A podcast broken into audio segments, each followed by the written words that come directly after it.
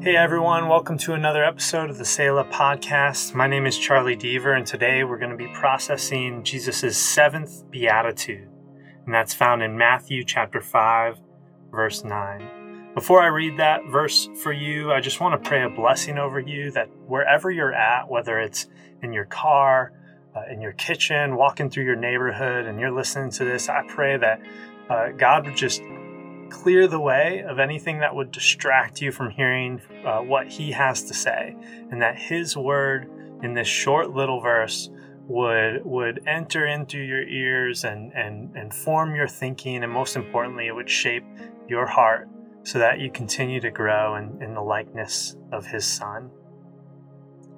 So, with that being said, uh, let me read Matthew chapter 5, verse 9. Blessed are the peacemakers, for they will be called God's children.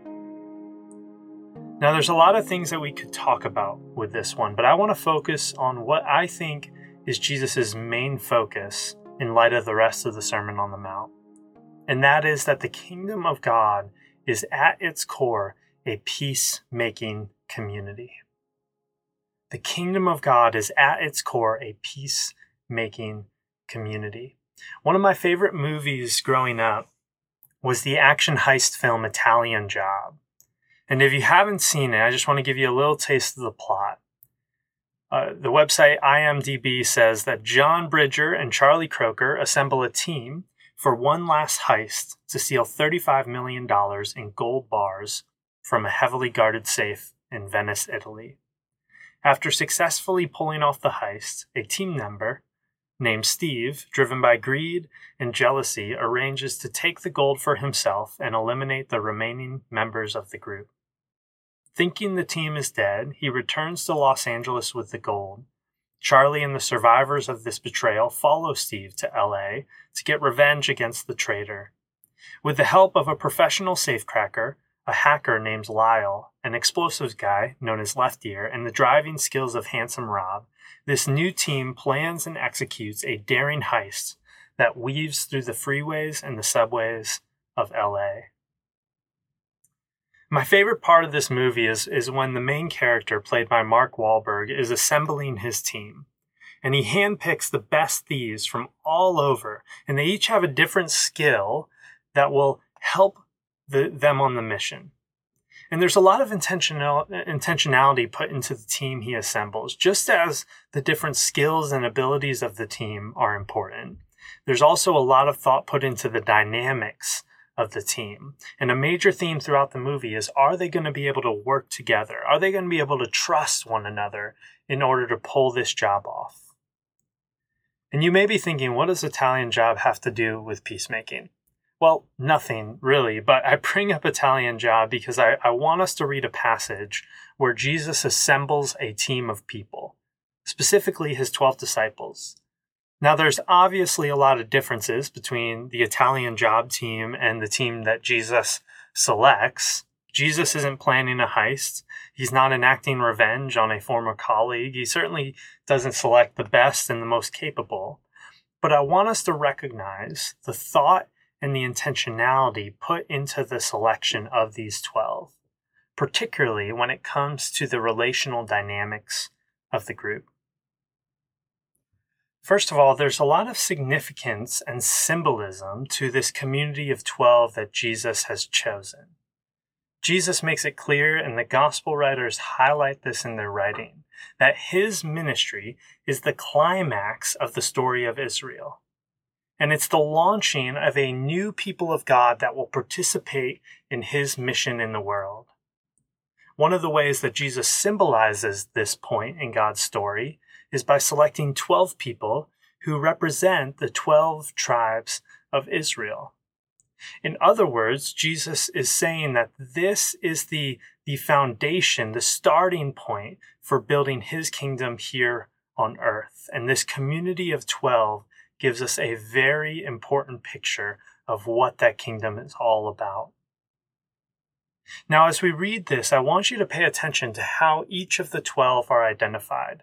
Everyone has a name, of course, and, and some are given uh, familial ties. They're the brother of so and so or, or the son of this man. But two are specifically identified by their social group.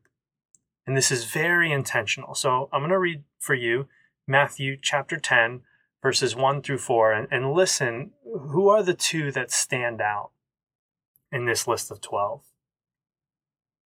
In Matthew chapter 10, verse 1, Jesus called his 12 disciples to him and gave them authority to drive out impure spirits and to heal every disease and sickness. These are the names of the 12 apostles.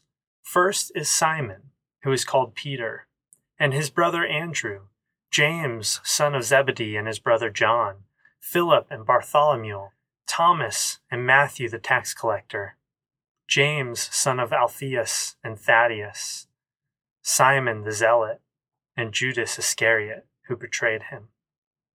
Did you catch it? Who stands out in this list? It's Matthew, the tax collector, and Simon, the zealot.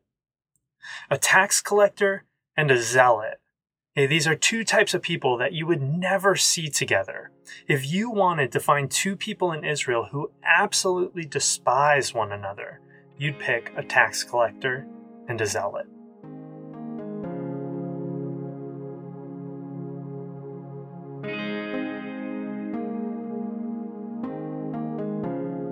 A little background for this. Dur- during this time, the Roman Empire had taken over all of Israel, and they installed puppet kings over each region, and they recruited Jewish people to collect taxes from their own Jewish neighbors. The taxes were unbearable for most people. Many had to sell their land to wealthy Romans or Greeks and basically become servants on what was their own property. And on top of the high taxes, tax collectors could add on as much as they would like to take for themselves. And they had the Roman soldiers to enforce those taxes if you refused to pay. So tax collectors, they were traitors. Okay, they were corrupt. They were the embodiment of the oppression and the tyranny of the Roman Empire. And understandably, they were widely hated by their Jewish neighbors. Every day, as you walk down your street and you see that tax collector booth, it's a constant reminder of all that is wrong in your country. Now, as, as history demonstrates, wherever there is an oppressive, tyrannical government, there are also revolutionaries who try to overthrow it. Many revolutionary groups pop up throughout this time, the most well known being the Zealots. Zealots were a group of Jewish nationalists who believed that violence was necessary for the freedom and the purity of the Jewish people. Interestingly enough, they formed around 6 AD, right after the Roman governor over Israel began to enforce a new taxation policy. So the origins of this group, known as the Zealots, were, was directly tied to the oppressive taxes. Zealots would often ambush Roman villages and camps, killing and destroying as much as they could. They also saw it necessary to kill any Jewish person who they felt were contributing to the oppression of Rome. And no one did this more than the tax collector. So just imagine that first night after Jesus calls the 12 together and they're all camping out together. I can't believe that, that Matthew got very much sleep that night. I mean, what are we to expect when Jesus brings these two together? It's not going to go well, right? I mean, these guys are, are fierce enemies. I was trying to think of an equivalent today and and it's it's hard to do that but but the, the thing that came to mind is like if you were to start a community of people that were working together towards a particular goal and you decided to bring in uh, someone who's part of the January 6th insurrection and someone that's a part of Antifa. It's it's like it's not like mixing oil and water. It's like mixing fire and gasoline. You're going to get an explosion. There's going to be conflict and things are not going to go well. So, why would Jesus do this? Why include two of the fiercest enemies in this small community that's supposed to be the foundations of the kingdom on earth. Why, why do that? Well, it's because peace is not only a value of God, it is central to who God is. It's fundamental to his nature. And peacemaking is not one of God's peripheral practices, it's his mission. Peacemaking is what God is doing in the world.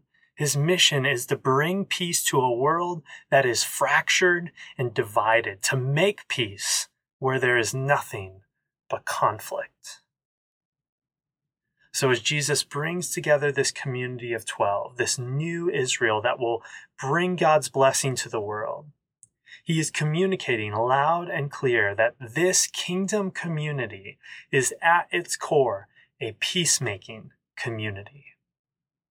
There are no enemies in the kingdom of God, but it's a place where enemies are reconciled and foes become friends.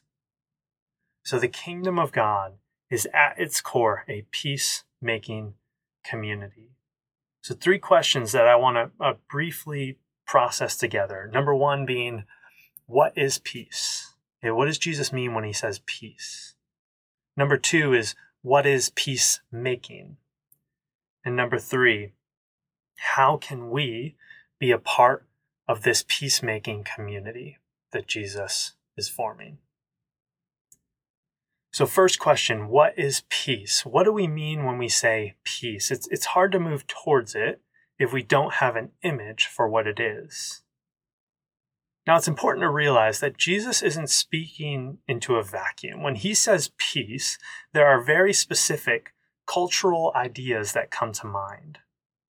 Jesus lived during a time known as the Pax Romana, or Peace of Rome, and that refers to a span of about 200 years that be- it began just a few years before Jesus started his ministry.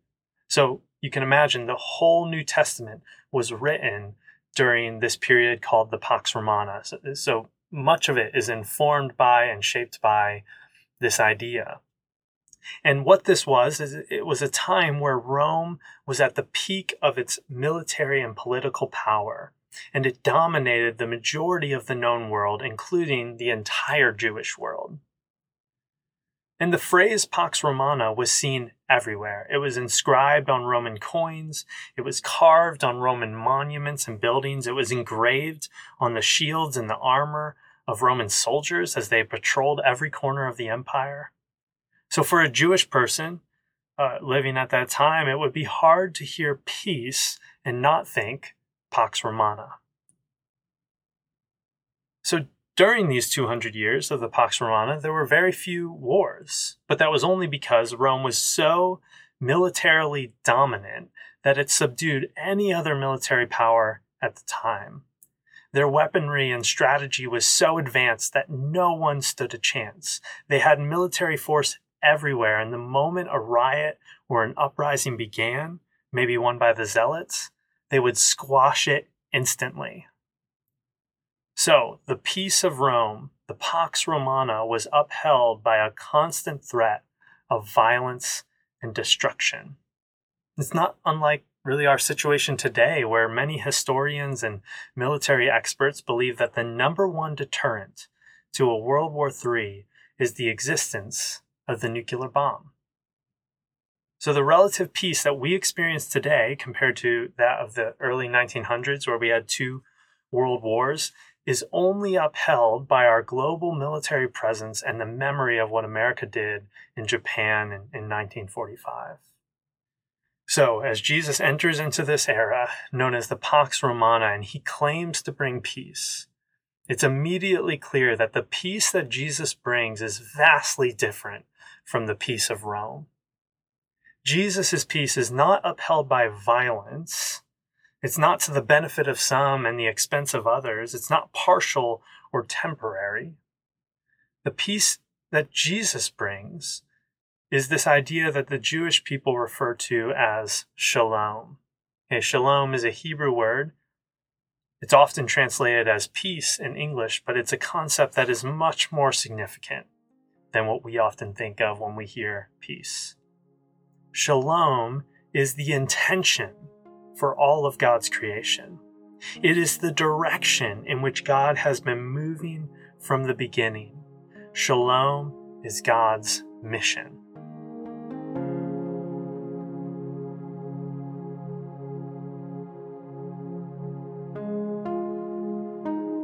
Cornelius Plantinga uh, defines shalom in this way. He says, The webbing together of God and humans and all of creation and justice and fulfillment and delight is what the Hebrew prophets call shalom. We call it peace, but it means far more than a mere peace of mind or a ceasefire between enemies. In the Bible, shalom means universal flourishing, wholeness, and delight a rich state of affairs in which natural needs are satisfied and natural gifts are fruitfully employed. A state of affairs that inspires joyful wonder as its creator and savior opens doors and welcomes the creatures in whom he delights. Shalom, in other words, is the way things ought to be. That's Cornelius Plantinga.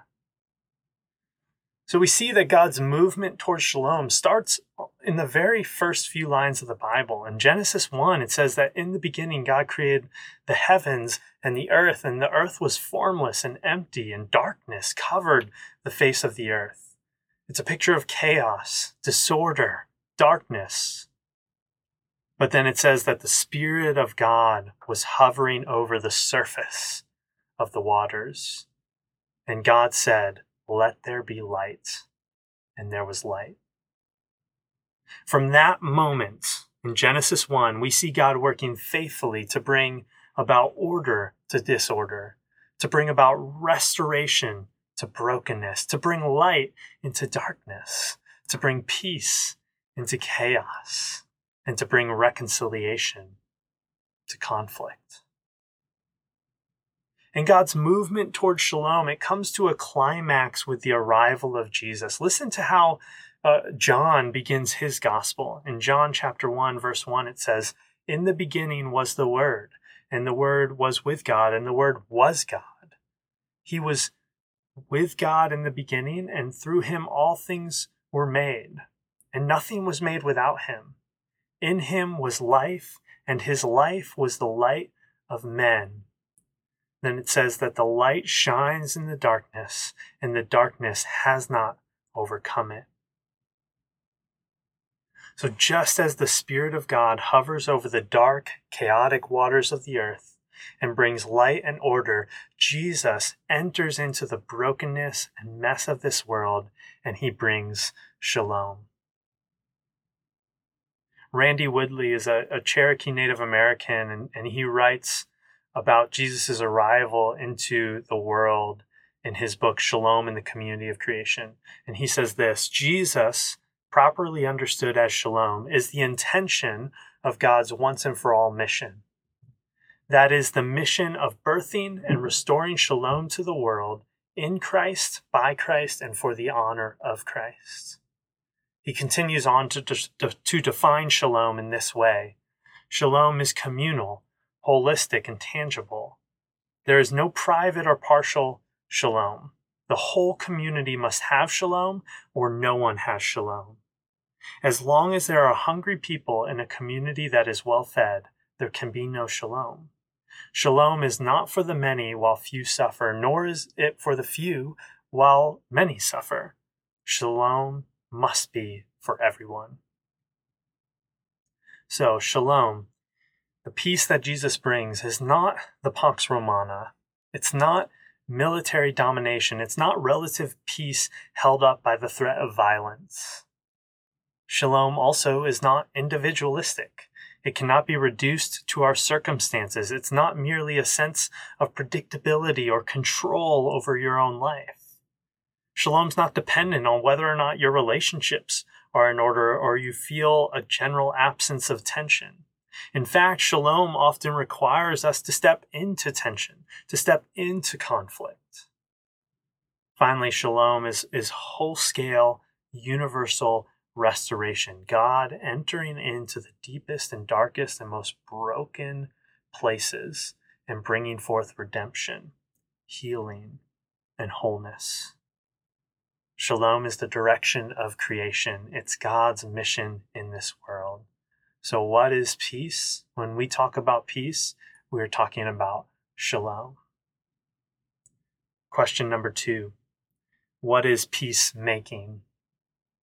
I want us to go back uh, to thinking about Jesus's context. You know, Jesus existed at a time where there was a lot of tension, lots of conflict. The Jewish people were fractured into many different groups that were becoming increasingly polarized. And there was this constant looming presence of the Roman Empire disrupting the Jewish way of life. Conflict was everywhere in Jesus' time. Maybe we can relate to that a little bit. And there were really two responses to to that conflict um, in the day, and, and and they're best demonstrated by the Zealots and a group called the Essenes. Now, I want to show you uh, both of those ways, and, and and as well as showing you how Jesus demonstrates a third way. First, we have the Zealots, and, and the way of the Zealots is to fight, to dominate, to avenge, and to win. If you have conflict with someone or you're in a community where there is tension or conflict, one way to eliminate the conflict is by eliminating the enemy. We do this by expelling them from the community or from the relationship, or we suppress them, their opinion and their voice to the point where they may be physically present, but we've effectively eliminated the conflict by dominating over them. Or, of course, you could do what the zealots do, and that's eliminate your enemy by killing them. Hey, this is what the zealots would do in response to the conflict between Israel and Rome, as well as the conflict between what they saw as good Jewish people and impure, corrupt Jewish people like the tax collectors. In the face of conflict, one response is to fight, to dominate. The other response is the way of the Essenes, and that is flight to retreat from the conflict. The Essenes are, are a really interesting group. They're, they were a religious Jewish sect at the time of Jesus, similar to the Pharisees and the Sadducees. But you, you may have never heard of them because they're never actually mentioned in the Bible. And that is because they were a separatist group that isolated themselves, not only from non Jews like the Romans, but from other Jewish groups as well. So they would go off into, into the caves and the desert and, and really form their own kind of monastic community. They believed that the Jewish nation as a whole was corrupt and irredeemable, and they wanted to start a new nation of God's people. The Essenes are most well known to us today for being the community of people who compiled what's known as the Dead Sea Scrolls. And those were a, a, a big collection of ancient scrolls discovered in the mid 1900s that really advanced uh, biblical scholarship in our day. So, so at least we have them to thank for that. Um, but that the Essenes, instead of fighting in the face of conflict, they responded to conflict and tension by retreating, by fleeing. You know, both responses by the Zealots and the Essenes, to fight or to flee, they view peace in the same way. Okay, peace is the absence of conflict. That's that's what they think, and that's why they respond in the way that they respond. And the way to get to peace is by eliminating your enemy. You could do this either by fighting and dominating or fleeing and separating, essentially eliminating yourself from the conflict. But Jesus demonstrates a third way to respond to conflict and tension, and that is peacemaking. Peacemaking assumes that peace is not the absence of conflict, but it's actually forged through conflict. Peacemaking assumes that peace does not require the elimination or the separation from the other, it actually requires the presence of the other. This is why Jesus called Matthew the tax collector and Simon the zealot. It was necessary that his community was founded on the reconciliation of the fiercest of enemies. That it was founded on the bringing of peace into the midst of conflict. So, what, what is peacemaking? Peacemaking is participating in the restoration of shalom in the world. We do this in our communities, we do this in our lives. But here's the problem, I think, with, with the Zealots and the Essenes and, and everyone else who pursues a false peace through either fighting or fleeing. And, and that is that they lost sight of who God is and what he was all about from the beginning. God has always been about bringing shalom, bringing reconciliation to all people and to all of creation, even the darkest and most broken and most fractured and divided places. They forgot that God is a peacemaking God. And he himself, in the face of, of conflict or tension with us, he doesn't destroy us or dominate us. He never retreats from us, no matter how bad things get. But he is always constantly and compassionately calling us back into his shalom. And he calls his, his kingdom community to do the same thing.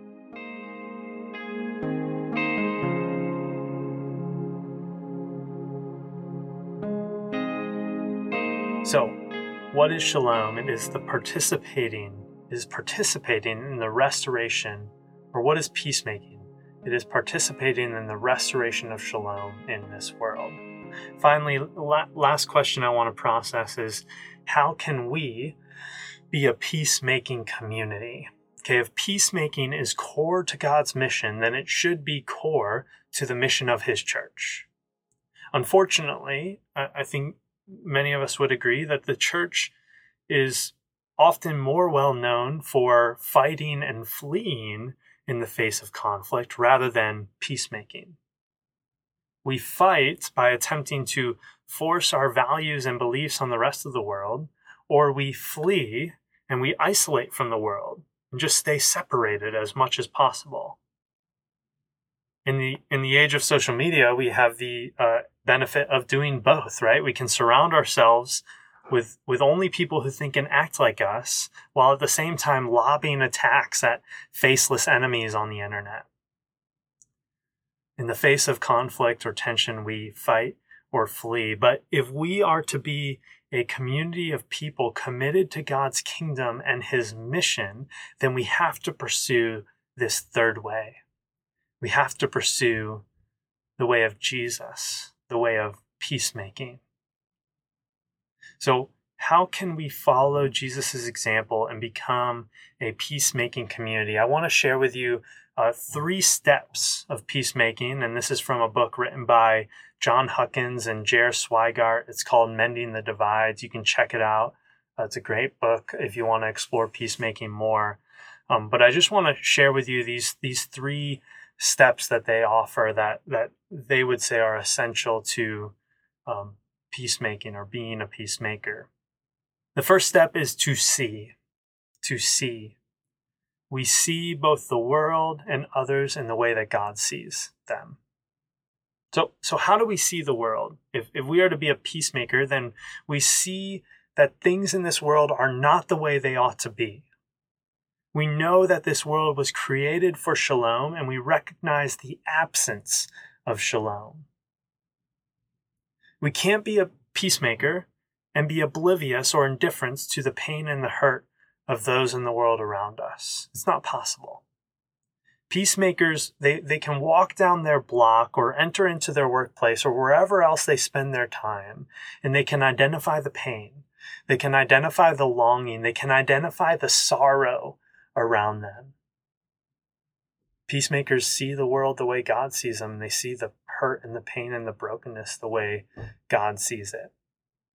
Peacemaking also informs how we see people, right? We don't see people as enemies or as outsiders.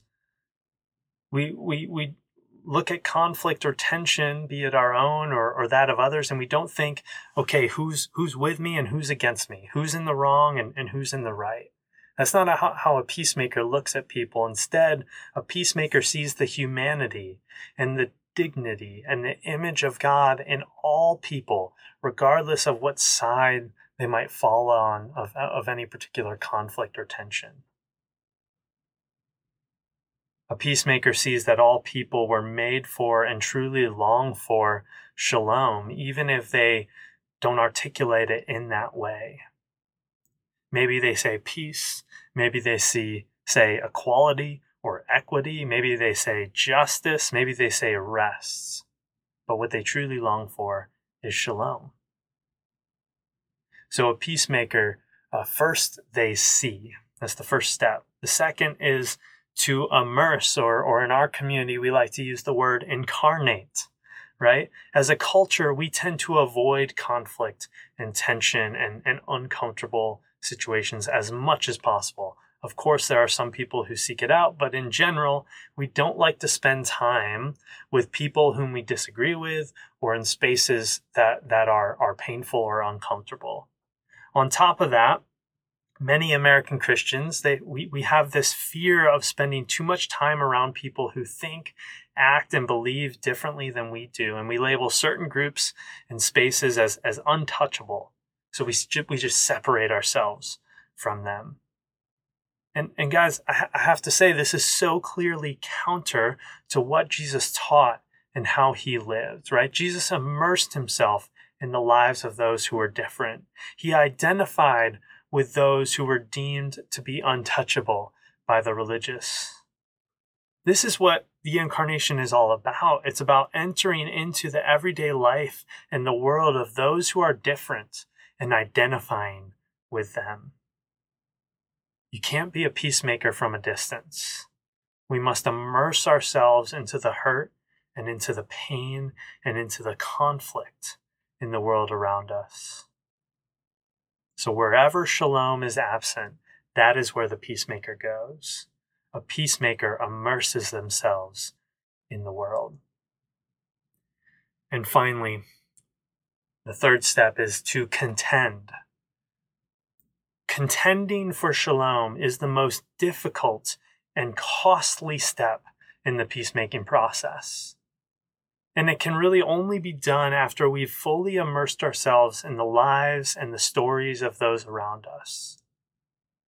Contending is when an individual, or preferably a community of peacemakers, sacrifice their time, their energy, their resources, and even their own lives for the sake of healing, reconciliation, and restoration.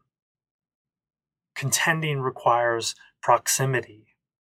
It requires seeing the humanity and the dignity in others. It requires putting the well being and the flourishing of others ahead of our own. And it requires commitment and longevity. As we'll see later on as we go through the Sermon on the Mount, contending is, is when a peacemaker walks the extra mile. It's, it's when a peacemaker turns the other cheek. When someone offers their coat when they were only asked for a shirt that is how we contend for shalom. So, if we want to be a peacemaking community that takes part in God's mission to restore shalom to this world, then we need to be people who see others and the world the way God sees them. We need to be people who immerse ourselves in the pain and the brokenness of the world the way Jesus did. And we need to be people who contend for shalom in places and relationships and in lives where shalom is absent. So, for a practical example of, of how this looks in someone's life, I want you to listen in to an interview that uh, we did with our friend Libby Wasserbeck. So, please enjoy that. I am a teacher, special education teacher, and I have before I came to this part of the country, I was living in Colorado for about 16 years, spent about 10 years in Colorado Springs, and then about another six years up in the mountains. And I got connected. Some of you probably have heard Charlie talk about Forge America. Uh, I did a Forge residency with the Austin group, and Terry Ishii, who's one of the Forge leaders, always likes to refer to me as the OG of the online hub because I had to do it out of necessity. And so they tested everything out on me, and, and that's how that online hub came about. But um, I, long story about how I ended up in Austin, got connected with that. But through Forge, um, I always tell people Forge really didn't give me new ideas. It reinforced ideas God had already been placing in my heart. Um, for many years, I had seen what was happening in the church, and even as a, um, a young adult myself in college, um, back in the 90s. Whew, I, uh, I had real issues with how the church treated people that they considered unholy or um, they would margin how they would marginalize them even on campus because then I'm trying to remember I think campus groups then we had and at University of Oklahoma we did different weeks. And then like there was Jesus week or whatever and all the Christian clubs. And then uh, there and it was just the LGB group. It was not um, LGBTQ plus. And, and so they would have their group. And I would just see how um, they would be trying to advocate for their groups and stuff, and how Christians would be so hateful towards them. And I didn't really know what to do about it because in my faith tradition, that was acceptable. But it was not acceptable to me. So that kind of put me on a journey of um, trying trying to ended up moving to Colorado and stuff after you know I was out of college and stuff. Um, Colorado was very secular and so there was a lot more of those conversations happening in the church there. Over the years, it just became more and more unacceptable to me that the church hated on people and that the church, they were marginalized. As a single woman who's never been married, I often felt targeted. And I was in churches where women were not allowed in leadership, and yet men would always come to me for advice about things or ask me to facilitate something. And and so um, I would often feel like just I don't know where my place is in the church as a single woman. And then I was supposed to go to India. Another long story. Ended up back in Colorado and up in the mountains working for a YMCA of the Rockies. Well, the YMCA nowadays is very inclusive, very diverse organization in that in that role I had in that organization, I met people from all over the world of all different religions, and I mean, a very diverse group of people. And I, uh, it was interesting there because again, when people found I was a Christian, the automatic assumption was that I was a conservative evangelical. At that point, I was not. And so, um, as I would connect with different groups and different people on campus, I became really good friends with a lot of our LGBTQ members. And um, I just, that was kind of, I had stepped out of the conservative circles of Colorado Springs at that point, moved up to the mountains. And um, so for my journey, you know, Charlie's talking about peacemaking, I just began to be friends with them, like with no other agenda except that I just enjoyed hanging out with them, you know, like just being a friend. And um, and hearing their stories really broke my heart, like how they had been treated by the church. And I know I was like, this is not. The, the Jesus that I know, the Jesus that I have had an intimate relationship with my entire life, I do not believe would be okay with how the church has treated people. And many groups, you know, there's many marginalized groups in our society. And he really began to, to bring about in me a desire to understand those marginalized groups and to figure out how the church could rectify that situation. And boy, was that a hard thing to start having to have those discussions with friends and family about the changes I was going through. And that was probably about eight to 10 years ago that that shift started happening in my own life. Now it's, it's just a normal part of my life to have friends of many different. I have friends who are Trump supporters, ultra conservative, and I have friends who are socialists on the opposite side of the spectrum and everything in between of different marginalized groups. And I love that. Not all of them are Christians. Some of them want nothing to do with the church. And I accept them right where they're at with that. I don't try to force anything on them. And I just love them for who they are. I think in Forge we have it, I think it's called the Imago Dei or something like that. I'm not sure if I pronounced that right. Um, I'm a special education teacher. I don't see my child, my children's disability first. I see their what the image of God in them, and I have to remind myself of that because sometimes their disability is very severe, and you know that could be the focus. That's not all of who they are. You know, like God created them. God wants relationship with people, regardless of all the things that we like to, you know, bring up and I, that's that's kind of the shift I've made, and it's been hard because a lot of people don't understand that still, and that's okay. I accept that they don't understand that, and I try to meet them where they are at. Um, but for me, like I'm very involved with the um, Lutheran Episcopalian ministry at the UT campus. And the chaplain shared a few weeks ago that this is one of the, it is the number one most hostile campus in the United States for the LGBTQ community. And I was like, what? Why?